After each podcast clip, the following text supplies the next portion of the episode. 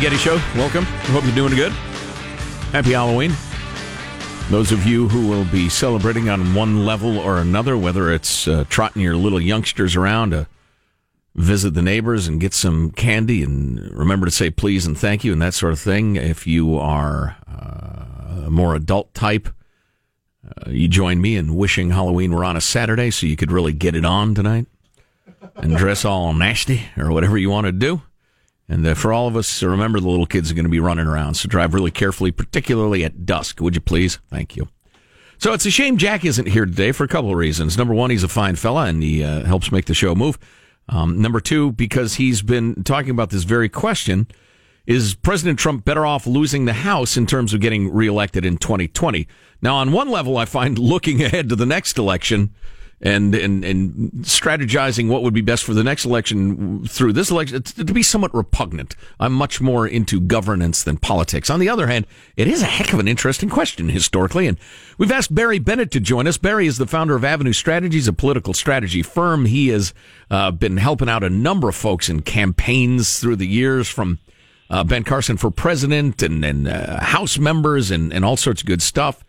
Uh, he's also spent some quality time in Sea Island, Georgia for the G8 summit, and Sea Island, Georgia is gorgeous. Hello, Barry. How are you? I'm doing great. How about you? Good. I'd like to be playing golf in Sea Island right now. Would you like to convene at the airport and head out? this is uh, my perfect trick or treat. Yeah, yeah, no kidding. So, hey, listen, uh, uh, my partner Jack has been positing lately that the the midterm elections are really a vent for the party out of power. And yeah. if they vent and win something, that helps the party in power hold on to the White House next time around. Do you think that makes sense? Yeah, I mean, know, the, politics is not horribly unlike the stock market. It, it often overcorrects, right? I mean, so if, if the Democrats do take the House, and uh, I think it would be by a relatively small majority, a handful, uh, which gives uh, power to the craziest member of the caucus that they have to keep in line um, then they'll do crazy things and uh, they'll overplay their hand, and that'll help Donald Trump win uh, re-election in 2020. What do you mean when you say it gives power to the craziest member of the caucus? Well, I mean, if you have to have every vote on every bill, pretty soon they start saying, "Okay, but you got to vote on my bill to, you know, give Martians the right to vote," uh, and, uh, and so they get a vote because uh, they have no choice. Uh, and if they have a if they have a majority by four or five people, um, you know, I don't even know who the speaker will going to be because 30 people are running saying that they wouldn't vote for Nancy Pelosi. So, you know, I mean, Maxine Waters has got a good chance to be speaker if Republicans would vote for her. Um, so it, it's going to be crazy. Nothing will get done in Washington. The Senate will be of a different party. Uh, nothing will get done except a lot of screaming and shouting and name calling and you know holding people in contempt and all this kind of stuff. And I, I don't think that's what America's looking for. Um, so, it, you know, in my business, it'll be fun to watch. Horrible to live through, but fun to watch. I heard that. So, hey, just a quick note on Nancy Pelosi. Um, who who can and this is going to be verbally abusive, and I apologize in advance, but uh, she can come off as a doddering old bag sometimes, and she is really getting pretty old. On the other hand, she is a only when she's awake. Yeah, she is a savage and brutal political animal, and she will not give up the speakership easily, and she will be a terrible adversary for anybody who goes up against her, won't she? Yeah, but I mean, the, the interesting thing is if there are 30 people out there who said they won't vote for her if they get elected, what she's counting on is that their very first action as a member of Congress is they go back on their promise. Um, so, welcome to Washington. And will they? I, if they do, they won't get reelected. But you know, she's very powerful. Yeah, yeah, no kidding. So, uh, what's the likelihood that the Dems take the House and they uh, vote impeachment, vote for impeachment? Well, I, I don't think they can stop themselves, right? They, they're, they're the left. All the energies at the very left edge of the party, so they'll be forcing them to do it. Now, that the Senate's not going to do anything with it, so it's just kind of a bunch of wasted energy. But uh, they'll do it. They'll overplay their hands. They'll piss off huge portions of America, uh, and they may never be a governing party again as we know them. Yeah, interesting. Well, that's a hell of a prediction. I guess we'll wait and see. Barry Bennett's on the line, founder of Avenue Strategy, is a political strategy firm. So, listen, the history of midterm elections, especially in the last 30, 40 years, is, is very, very clear. The party in power gets their butts kicked. Uh, it's, you know, it's funny. I get it on one level, but it's kind of irrational on another that we wouldn't give a full four years to a bunch to see what they can get done, to enact their policies, and see how the country looks after that. Yeah, I mean, it, this this cycle is strange for a lot of reasons. One, because you know everything we thought we knew about politics pre-Trump turned out to be untrue. But you know the economy is doing so well. Um, maybe California is the exception. Um, you know, if you guys want some gas, we'll ship you some black market gas. Yes, please. Lower tax rates. but, uh, um, the jobs reports, even the job report today, 230 some thousand new new jobs according to a private sector group for the month. Uh, things are going remarkably well. Historically low unemployment in the African American community, the Hispanic community. Uh, you know, places like Ohio where we're seeing you know unemployment below three percent. Crazy good numbers. That's astonishing um, for Ohio. Yeah, I mean, this is a this is a you know I'm from Ohio, and you know we were called the Rust Belt, and uh, now you know if you want a job, you know if you're in California and you need a job, get in your car and drive to Ohio. We're hiring. So Barry, why isn't the great economic uh, situation right now a bigger mover in this election? Well, you know, I or or will it be? Well, I think it will be, uh, but there's a problem with our polling right now. We we don't fully understand exactly how to measure the electorate, like as, as well as we think we do. If you look at the CNN poll going into 2016, uh, the 2016 rather, before Trump got elected, uh, CNN had his approval at 36. Well, today they have it at 46, and they think that we're going to do worse. I don't I don't quite understand that logic. Um, so we're going to see. I mean, I don't know why all the Senate races are trending Republican. I mean, we've we've seen we're going ahead now in Indiana and in Montana. New Jersey is, you know, suddenly on fire where the Republican candidate just put another three and a half million dollars in the race uh, today. Uh, we've seen Ohio. Yesterday was a poll in Ohio where uh, the Republican is now within the margin of error of Sherrod Brown. John James in, in Michigan has, has moved within the margin of error uh, against Debbie Stabenow. Uh, so all those races are trending Republican, but we're supposed to believe somehow that the House races are trending Democrat. That's kind of counterintuitive. Um, but we're going to see whether or not you know they fix the polling was certainly broken in 2016, and we're going to find out if they fixed it in 20 for 2018. My gut tells me they probably did not. Interesting. Yeah, it'll be an exciting night, uh, election night, to see how the House goes. Um, oh, I had a question just flit out of my head. Hey, uh, how how important is or why is negative campaigning effective? Why does so many candidates go negative? Uh, I think it's it's lack of uh, uh, of uh, understanding, lack of the ability to actually understand that you can lead people with a with a message instead of just trying to tear down your opponent. I mean, I think any candidate out there today who just stares to the camera and tells the voters why they're angry and what they're going to do about it would win. Uh, but politicians are led by a bunch of consultants who haven't learned that lesson yet. Um, so my advice to the candidates that I talk to is show them your heart, show them your anger, and show them your plan, and you'll win. That's what they're looking for. Wow, uh, interesting. but I don't I don't care if your opponent didn't pay his taxes 30 years ago. I really don't. And I don't think the voters do either.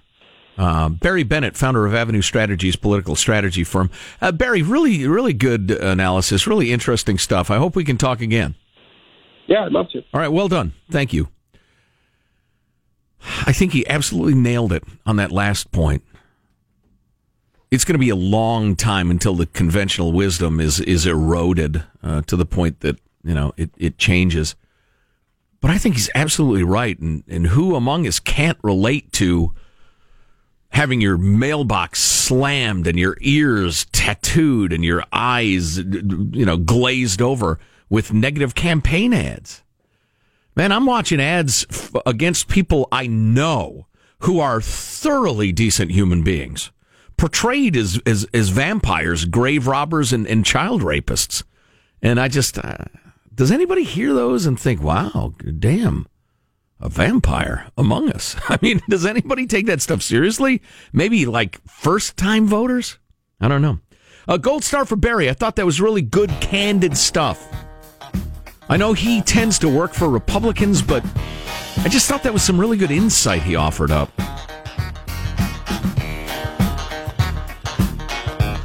The Democrats impeach Trump. And as Barry pointed out, it will go nowhere in the Senate. Nowhere. Unless he does something truly Looney Tunes or they find another Obama, uh, Trump gets reelected practically a guarantee. I would bet heavily on that proposition.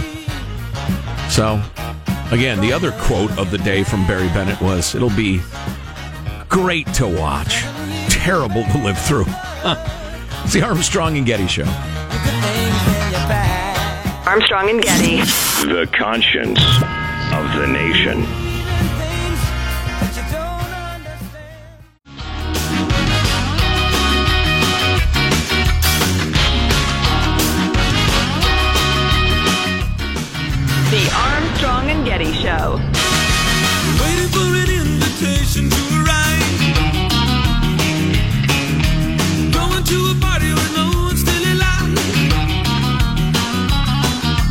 Armstrong and Getty Show, welcome. Jack is sick. He has an upper respiratory infection.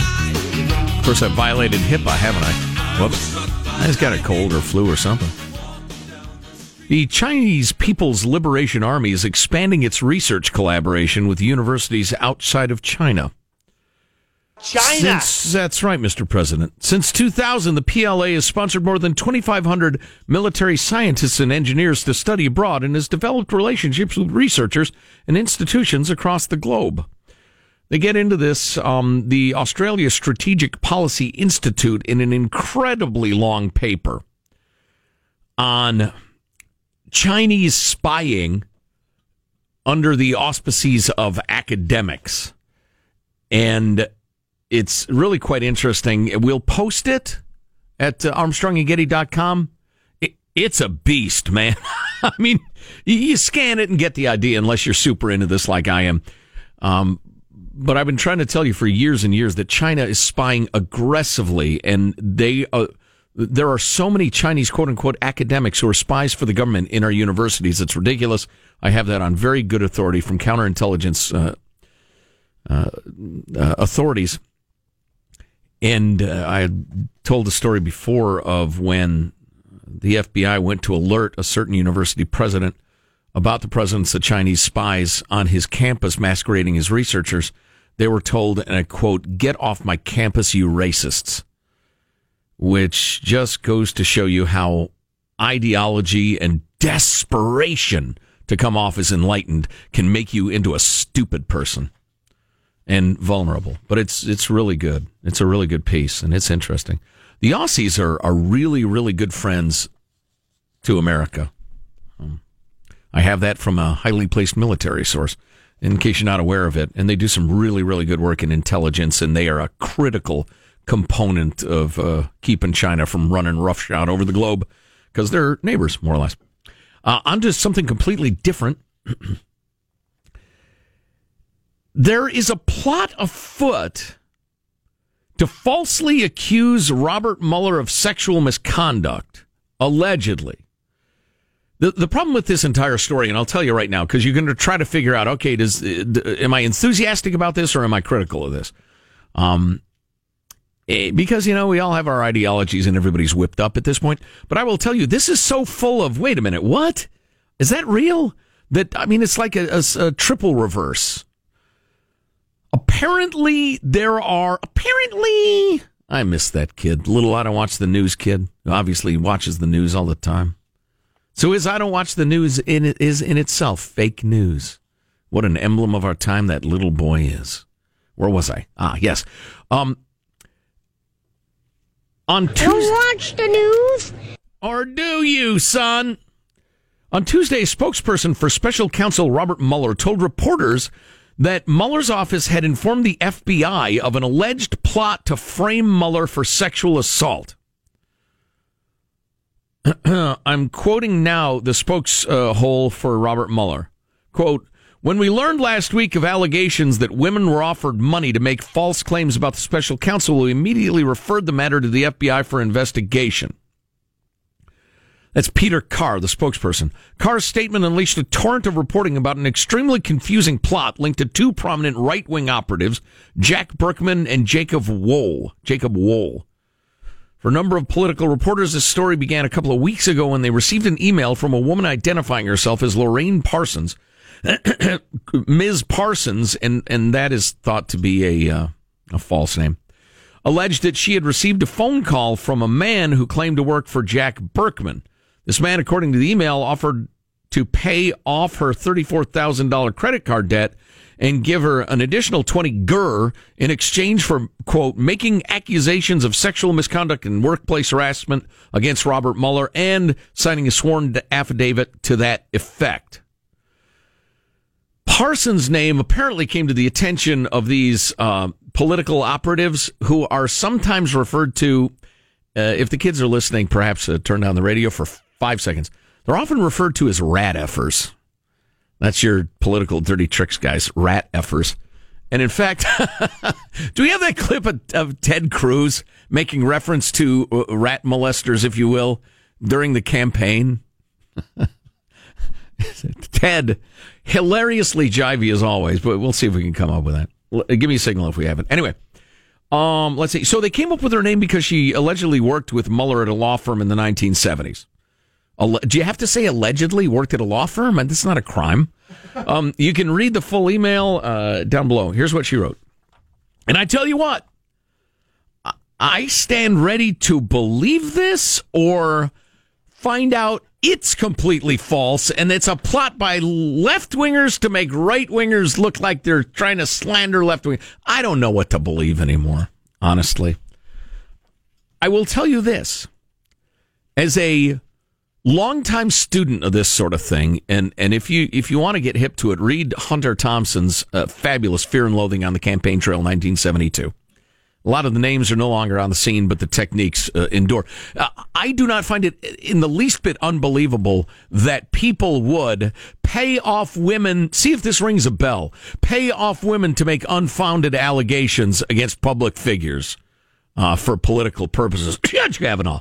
Anyway, uh, here's what this uh, this mystery lady wrote, and this is a crazy small font, but luckily I have the eyes of a 17 year old boy.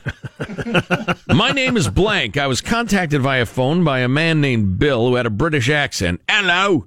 And said he would like to ask me a couple of questions about Robert Mueller, who, with whom I worked while I was a paralegal at Pillsbury Madison and whatever in 1974. I asked him who he was working for, and he told me his boss was some sort of politics guy in Washington named Jack Burkman or Berkman, not sure how it's spelled.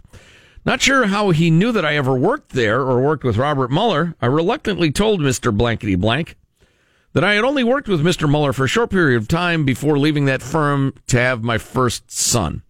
Mr. Blankety then changed his tone and mentioned that he might be able to help me pay off some debt. He knew exactly how much credit card debt I had, right down to the dollar, which sort of freaked me out. My late husband was quite a big spender, and we'd run up about thirty-four thousand bucks on our credit cards. I asked him why exactly would he do something like that. He said it's not that simple. He wanted to come meet with me at my home. I'll skip ahead because we're short on time. I told him I wasn't interested in whatever. I hung up the phone and I didn't think about it anymore. Two days later, Bill called again. And what Bill said on that second call will shock you to your core, but we don't have time for it. So we'll do it after the commercials and before the news with Marshall Phillips, who has our headlines. Trump gearing up for an eight state rally blitz, and billions in state medical payments may have been for bogus claims. That second phone call, oh, terrifying on this Halloween. Stay with us. Donald Trump may be a rat, but I have no desire to copulate. him. All right.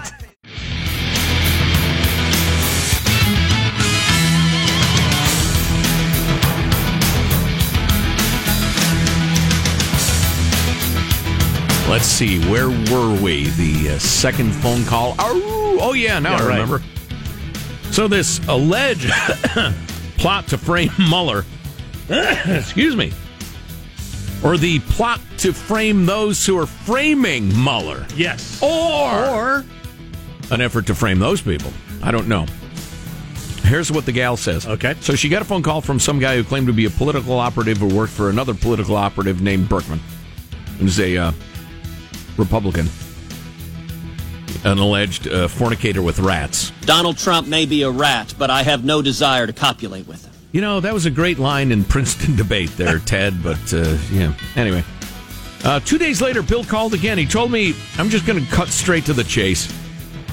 He then offered to pay off all my credit cards, plus bring me a check for 20 grand if I would do one thing. In more of an effort to get him to go away than anything else, I asked him what the hell he wanted me to do. That's a quote. Said he would not talk about it on the phone. He asked me to download an app on my phone called Signal, which he said was more secure. She did that. Called me on the app a few minutes later. He said, and I will never forget exactly what it was. Quote, I want you to make accusations of sexual misconduct and workplace harassment against Robert Mueller, and I want you to sign a sworn affidavit to that effect. He said he could arrange an additional $10,000 bonus from his client, who he said was a man named Jack Burkman, if I could sign the documents immediately. I don't know who these people are or why they want this stuff. I immediately hung up the phone and deleted that app. I didn't see Robert Mueller very much when I was at that company, but when I did see him, he was very polite to me, never inappropriate. I don't want to know what these people are looking for, but I'm not going to be part of some Washington, D.C. drama for any price. Well, number one, if this is all legit, good for you, ma'am. yeah, no kidding. yeah, good Jeez. for you. I find it weird that the guy would readily give his boss's name repeatedly. Yeah.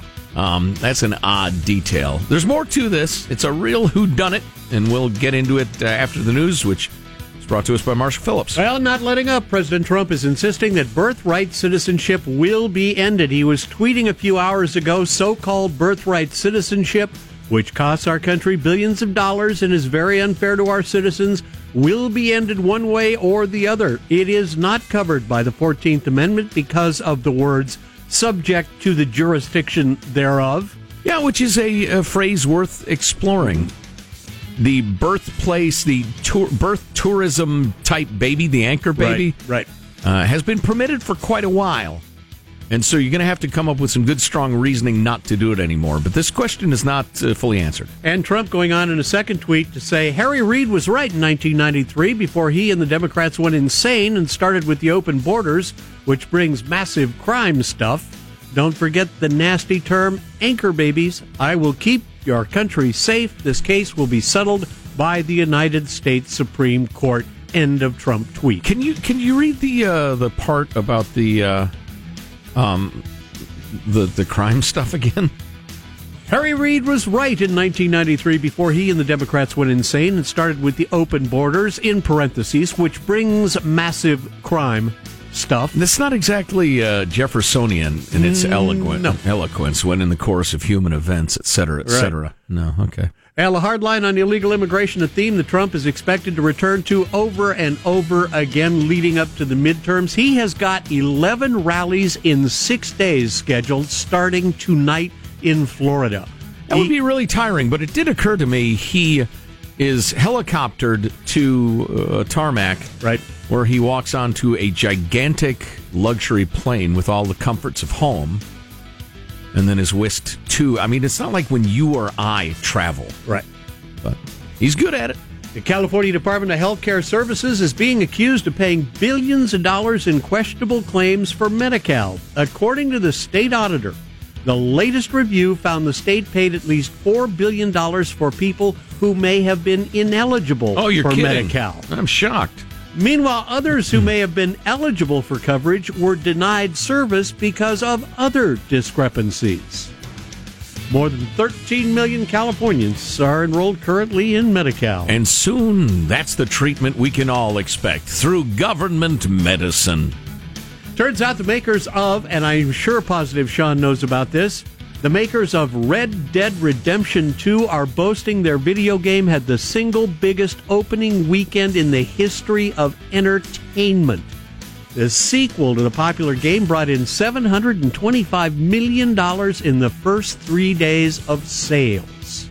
It's amazing. It's a it's a big one. It's great. Uh, it's anybody who pays attention to the awards that video game gets, this one's going to get a bunch of them. And what's the name again? Red Dead Redemption Two. Yeah. This is of the sort of video Is it game. anti-communist? Because I can get I can get behind that. no, it's a western. You spend a lot of your time caring for and riding your horse around from town to town, wrangling I'm up also outlaws. uh, I'm firmly in favor of uh, good horse care. Uh, and this is very much in the genre of you are essentially playing an interactive movie. Right. It's it's it's a beautifully told story, and the graphics are beautiful. And I'm afraid there might be gunplay in this. There is. Is there gunplay? Much. Oh lord. Was that the one you were previewing the other day when I was looking over Yeah. your shoulder? Oh, Yeah. okay. That that did that was amazing. Are there petticoat wearing frontier hoes? I haven't made it to that part in the game yet. Oh. so I'll, I'll keep you posted. Wow, still a- an adolescent, eh? hasn't got to the Ho Village? That your Are news? there are they drunks uh, drunks in saloons? Uh, yeah, there's saloons about. Yeah, yeah. You know what'd be funny is, you know, if you could go into a saloon in the game, and feel free to steal this, video game makers. Uh, just send me a check now and again. You could go into the game Yeah. and take some shots of whiskey, and it would benefit you in the game. Maybe make you forget your problems. And but you'd be a little woozy, and if something went down, you'd be a little slower, a little more quick to anger. It would just change the parameters of the game until you sobered up again. There have been similar things where, in order to heal up, you take pain pills, but then your reaction time is slower. stuff Okay, like that. so Yeah, I've yeah. come up with nothing. it's not surprising. That's a wrap. That's your news. I'm Marshall Phillips, the Armstrong and Getty Show, the conscience of the nation. No, Wow, sorry, squawky. I've disturbed your rest. Uh, before we uh, give it just a second, Michael, before we get back into the business of the day, and I want to follow this Robert Mueller sexual misconduct plot thing a little bit further because it's really interesting. But I'm looking at the most popular Halloween candies in every state. And uh, I noticed that uh, Alaska is one of the few that their very favorite candy is Twix, which is a fine candy. Their second favorite is Blow Pops, which I believe are lollipops infused with cocaine. is that? Do I have that correct? No, We're, those we're are checking lollipops that. with uh, bubble gum in it. We're I think checking so, that. Uh, Snickers in Arizona. Second favorite hot tamales. Now is that a Hispanic thing? I don't know because Arkansas favorite candy is the Jolly Rancher. Oh, I love the Jolly Rancher. It's a fine mm, candy. yes, it is. They got hot tamales in second. Butterfinger third. That's a fine candy. Although between Jolly Ranchers, hot tamales, and Butterfinger, as a guy who's had a lot of dental work, I mean, you could pull your teeth straight out of your head. Yeah, yeah. I, I'm I'm guessing a lot of dentists live in that state. Colorado likes the Twix as well. Now, here's a strange, as Paul Harvey used to say, the genius Paul Harvey. The favorite candy in Connecticut is the Almond Joy, which is coconut and almonds. That is, that's a rich guy candy, isn't it? My mom was into it, and we were certainly not rich, but she was. Oh, it's a treat. Was is very bright. Yes, it was and, probably and, a treat. and and somewhat sophisticated in some uh-huh. ways. Now, the almond joy is a sophisticated candy, Connecticut. Then Milky Way, which is a bastard candy, and M and M's. Milky, there's just nothing to Milky Way. Nougat, what is nougat? Yeah, way too much nougat. It's it's an overboard nougat candy bar. Delaware, number one favorite candy. Evidently, Delaware's median age is 78.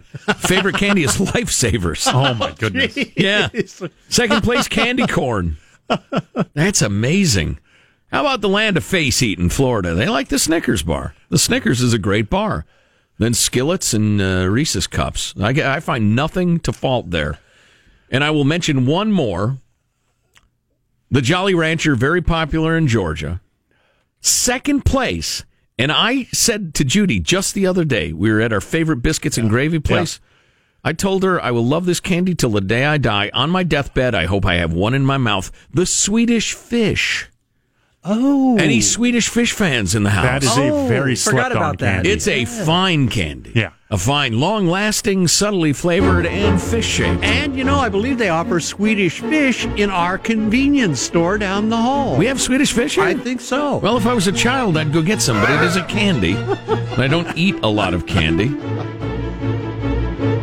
Anything else interesting? Yeah, maybe we'll revisit this later, a little bit later on, and mock the various inbred weirdos of various U.S. states. more on the plot to frame up Robert Robert, Robert Mueller, or is it a plot to frame up those who would frame up the frame up of Stay tuned, Armstrong and Getty. In fact, in my mind, I heard the music from The Shining, or not The Shining, from Psycho, in the shower scene. Red Rum. Oops, wrong movie. That's The Shining again. Armstrong and Getty. The conscience of the nation. Of the nation.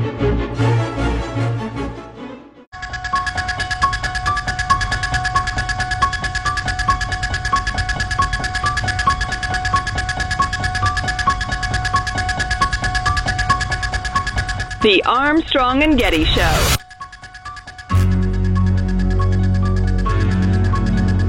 Welcome.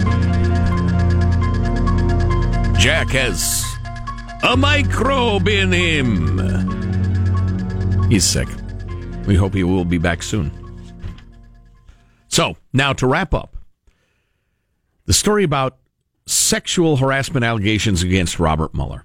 You got this woman, Lorraine what's her name? I had it right in front of me. Lorraine something or other, who is emailing political reporters saying that she got an offer from a man who claimed to work for Jack Burkman, who's a right wing agitator, which I am too, to some extent. Although I'm I'm that weird brand of you know libertarian type. Uh, I'm, in fact, I'm wearing a State of Jefferson sweatshirt right now because it's so cold in the studio. Um, anyway, so uh, this woman claims to be have been contacted by somebody working for Burkman who tried to get her to make sexual allegations against Robert Mueller for money. Turns out this Lorraine Parsons person doesn't exist, which brings us to the whole double reverse thing. So this would all be a bizarre exercise in, in bad mouthing Robert Mueller, but Jennifer Taub, who's an associate professor at Vermont Law School, received an email from a man using a Surefire Intelligence, that's a company name, email, asking her to do essentially the same thing make allegations against Robert Mueller of the sexual nature uh, in return for tens of thousands of dollars.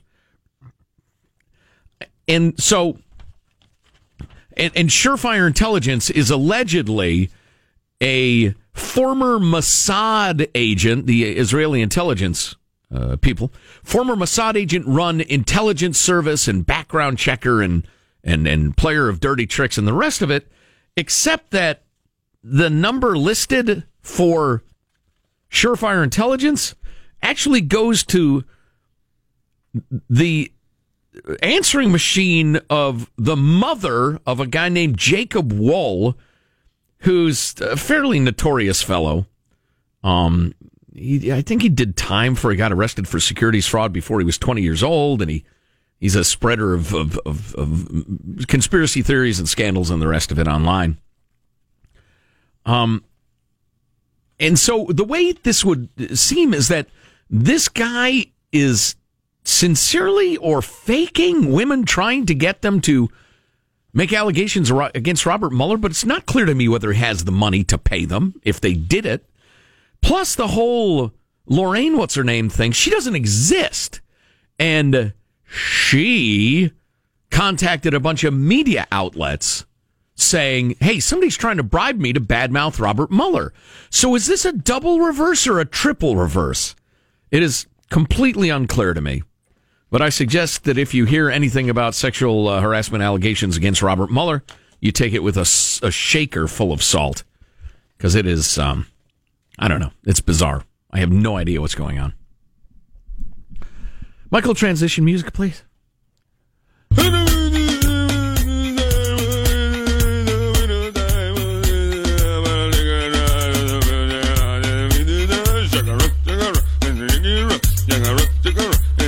Thank you. The so called caravan continues to near the border. According to some sources, it's smaller than it was.